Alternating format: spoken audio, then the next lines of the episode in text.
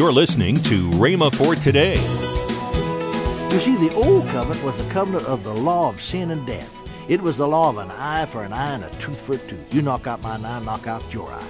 It was the law where God demanded an awful judgment, love, and so forth. But they were not able to do it because their natures had not been changed.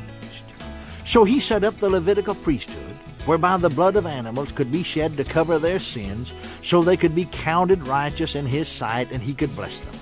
The sins of the people could be confessed over the head of the scapegoat. The goat let go in the wilderness, and judgment fell out there instead of on them. They had come up in this hard, harsh atmosphere of justice. Welcome to Rhema for Today. Kenneth E. Hagin wraps up his teaching on growing up spiritually. Also, later in today's program, I'll tell you about this month's special radio offer. Right now, let's join Kenneth E. Hagin for today's message. I'm teaching from my book, Growing Up Spiritually, and so now then we're going to get back to this one about growing up spiritually by walking with your Father. Let's turn to Matthew, the 6th chapter, the 25th through the 34th verses. Therefore I say unto you, Jesus said, take no thought for your life, what ye shall eat, or what ye shall drink, nor yet for your body, what ye shall put on. Is not the life more than meat, and the body than raiment? Behold the fowls of the air, for they sow not, neither do they reap, nor gather into barns, yet your heavenly Father feedeth them. Are ye not much better than they? Which of you by taking thought can add 1 cubit unto your stature? And why take ye thought for raiment? Consider the lilies of the field, how they grow, they toil not, neither do they spin. And yet I say unto you, that even Solomon in all of his glory was not arrayed like one of these. Wherefore, if God so clothe the grass of the field, which today is, and tomorrow is cast into the oven, shall he not much more clothe you, O ye of little faith? Therefore take no thought, saying, what shall we eat, or what shall we drink, or wherewithal shall we be clothed? For after all these things do the Gentiles seek. For your heavenly Father knoweth that ye have need of all these things. But seek ye first the kingdom of God and his righteousness, and all these things shall be added unto you. Take therefore no thought for the morrow, for the morrow shall take thought for the things of itself. Sufficient unto the day is the evil thereof. Now, friends, this is a marvelous section of Scripture. But for the time being, there are just two portions of it that I want you to notice. In the 32nd verse, for your heavenly Father knoweth that ye have need of all these things. In the 26th verse, your heavenly Father feedeth them. Now, this isn't talking about sinners or unbelievers here, because he's not the heavenly Father of sinners. Now, you listen to some people talk, and they'd try to tell you that we're all children of God. God's the Father of all of us. We're all brothers and sisters. But no, we're not. The devil is the father of some people. Jesus said to some of the most religious people of his day, that is the Pharisees, the very strictest sect of the Jewish religion, John 8:44, he said, ye are of your father the devil. Now, he didn't say our heavenly Father was their father. He said the devil was their father. You see, friends, yet even though we have been born again and have become children of God, I think so many times we've never really become acquainted with our Father. Now, our theme is growing up spiritually. We need to grow by becoming acquainted with our Heavenly Father. I remember I was teaching one time down in East Texas on this subject of becoming acquainted with our Heavenly Father. Remember, a woman said to me, Brother Hagin, I've been saved for 11 years. But ever since I've been saved, you know, I've loved Jesus. But somehow I just didn't become acquainted with the Father like I should. But since you've been teaching along this line, I've become acquainted with my Heavenly Father, and I've just fell in love with him. Well, that's her expression.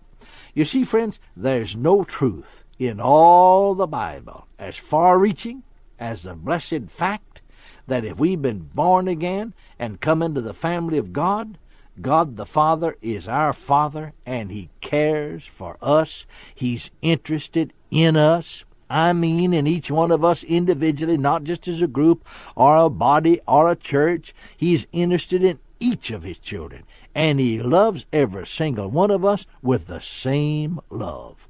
Now Jesus was actually preaching here in Matthew to the Jews. Yet one reason they didn't understand him was he talked about God as being his Father. He endeavored to introduce them to a kind, loving, heavenly Father. Well, they couldn't understand that kind of God. His message was, for God so loved the world that he gave. They couldn't comprehend it. You see, the old covenant was the covenant of the law of sin and death. It was the law of an eye for an eye and a tooth for a tooth. You knock out mine eye, knock out your eye. It was the law where God demanded an awful judgment, love, and so forth. But they were not able to do it because their natures had not been changed. So he set up the Levitical priesthood, whereby the blood of animals could be shed to cover their sins, so they could be counted righteous in his sight, and he could bless them. The sins of the people could be confessed over the head of the scapegoat. The goat let go in the wilderness, and judgment fell out there instead of on them. They had come up in this hard, harsh atmosphere of justice. When God gave Moses the table of stones of the law, fire and vapor of smoke overshadowed the mountain. If even an animal touched it, he was thrust through with a sword. In the Old Testament, after they built the tabernacle first and the temple secondly, they didn't know him as Father God. They knew him as Elohim or Jehovah. They did not know him personally. They had no personal acquaintance with him. His presence was kept shut up in the holies of holies. It was necessary that every male throughout Israel, at least once a year, go up to Jerusalem to the temple to present himself before God, because that's where he was. And even then they didn't dare enter into his presence. No one entered his presence save the high priest, and he only under great precautions. For if you intruded into that place in the wrong way, and some did, you fell down dead instantly. This high priest, after offering sacrifice by the blood of animals for his own sins and the sins of the people, could enter into the Holy of Holies and receive atonement for their sins. That is, pushing them off, so to speak, into the future. Now, that was the hard, harsh atmosphere they'd come up in. Well, it's no wonder that when Jesus came along to introduce them to a loving, kind, heavenly Father, they couldn't understand it. But you know, friends, I'm afraid that's not only true concerning those Jews. I'm afraid that it's true concerning the sons and daughters of Almighty God today. They have never really become acquainted with him as being their Father. Now notice, here are some of the things Jesus said about the Father. John 16:23, "And in that day ye shall ask me nothing.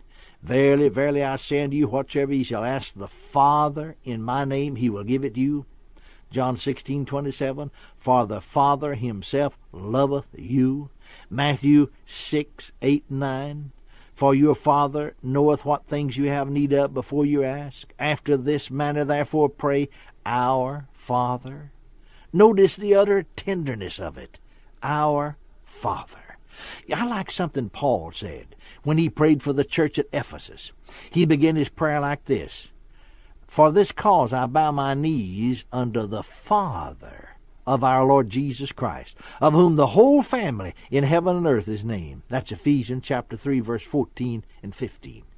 Oh, I like to do that. I like to get on my knees and repeat those words of Paul. "I bow my knees unto the Father of our Lord Jesus Christ, of whom the whole family in heaven and earth is named." That makes it surreal. That takes it out of the hard, harsh, religious atmosphere. This isn't religion. It hasn't a thing in the world to do with religion.